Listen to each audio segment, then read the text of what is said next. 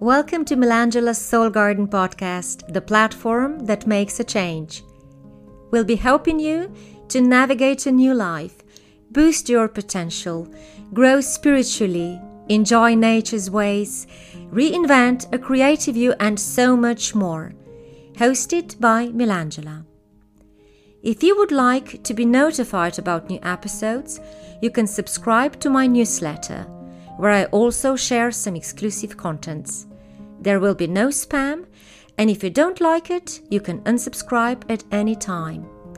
You can find the link to the newsletter in the description of the episode. Now, on with the show! Enjoy! Well, looking at my Facebook profile, I just, I, I cannot but smile. smile at the description digital creator. What steps I've taken, dear friends, to get to where I am right now. I find it so hard to believe.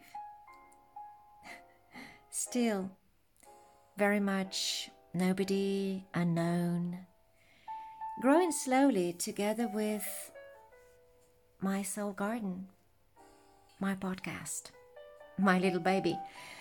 Um, well, half a year or so has gone by, and uh, yeah, back then I started. I started working on that story.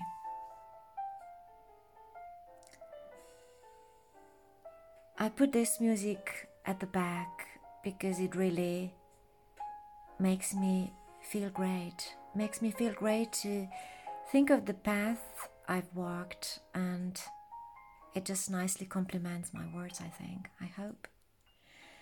Now, going back to my podcast, the amount of work, time, the effort, that can hardly be described, but I've told you nothing new, right?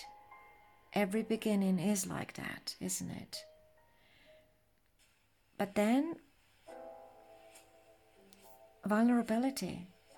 Hey, there's, that, that's just another story, another thing. One question keeps popping up Where do we draw the line between vulnerability and oversharing? Or, if I may, one more question still. Why create that rather intimate place or space, a better word, in the first place. That intimate space between me and my listeners. As to the why, the answer touches credibility, touches on credibility, right? Who am I? to talk to you? Who am I to know? Who am I? Who am I?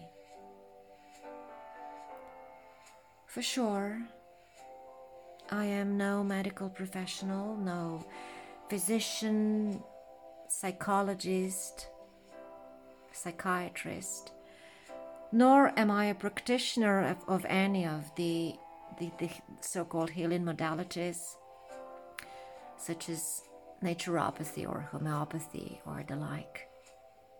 And yet, I was taught by a master that, in my view, and excuse me for being so blunt, in my view, a master that not so rarely defies many an expert opinion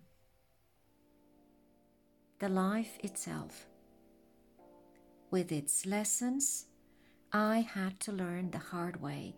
So I'm talking to you as a person who got bruised, who was down there where there's no sun and, and definitely not a lot of hope. Now, you be the judge of who you would like to believe.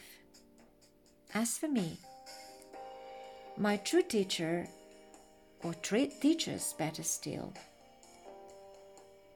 are true life stories and or proven science data that I find relatable. And yes, I, I, definitely always seek the opinion of those who had broken the suffocating grips of the trauma in question. In a nutshell, I'm giving you bits of me, my private life, as I would like my story to be inspiring to those of you who find yourselves in that position. Why? Well, to be able to look at things, to look at this dramatical situation, seeing the silver lining as well. To go back to the first question, this is still the one, by the way, that keeps me awake at night. The thin line between vulnerability and oversharing. A tough question. I find it difficult to figure out. You would have noticed um, I'm not talking to you live and you would have noticed the videos with me are scarce. Compared to my fellow broadcasters, I'm among those, I would imagine, rare who don't really like being in the limelight. And you may find this ironic and rightfully so. Now, as much as I like talking to you and I'm happy to give you my words and the way I'm thinking and, and my voice in the first place, the same, unfortunately, is just not true for my face. Hopefully, I will grow more confident one day. And yet, on the other hand, it is my heart that, that just wants to get to you and the message it carries not so much me, the way I look. because who you see when I'm talking to you is not who I really am. Who I am cannot be seen.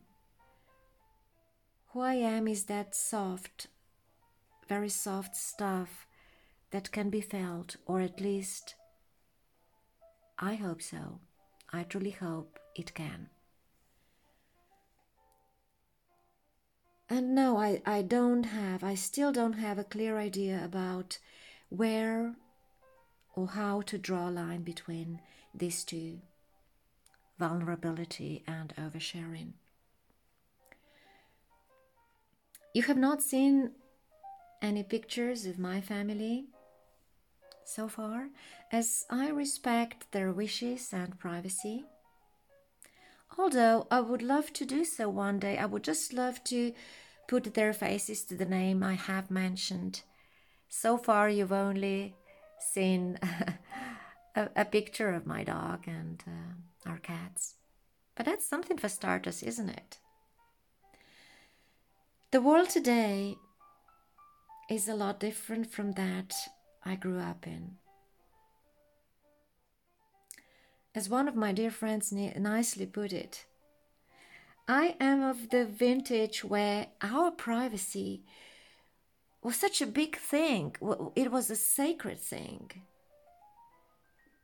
which is so hard to imagine in times of social media, isn't it? When a child is practically born with a phone in its hands.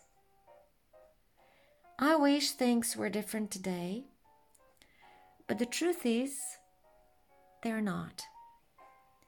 As I'm getting wiser, I am sure certain things will get revealed to me and some questions answered. But for the time being, I just have to follow my intuition and believe that my efforts and my words that are that are given to you with every good intention will be accepted as such and won't hurt me or my dearest. To conclude today's solo cast, let me borrow some thoughts by Brene Brown, talking about vulnerability and um, also oversharing in one of her many books. And I quote You can't get to courage without walking through vulnerability. Period. And how to negotiate the thin line between being vulnerable and oversharing? You share with people who earned the right to share your story. The end of quote. Have a beautiful day. Oh, yeah, and by the way, I decided to, instead of putting my face out there, um, share one of my paintings. This one I created some five years ago, and it depicts the port of Split one of its corners. In any case quite dear to me and um, well yes as it, as it brings back so many great memories. Take care dear friends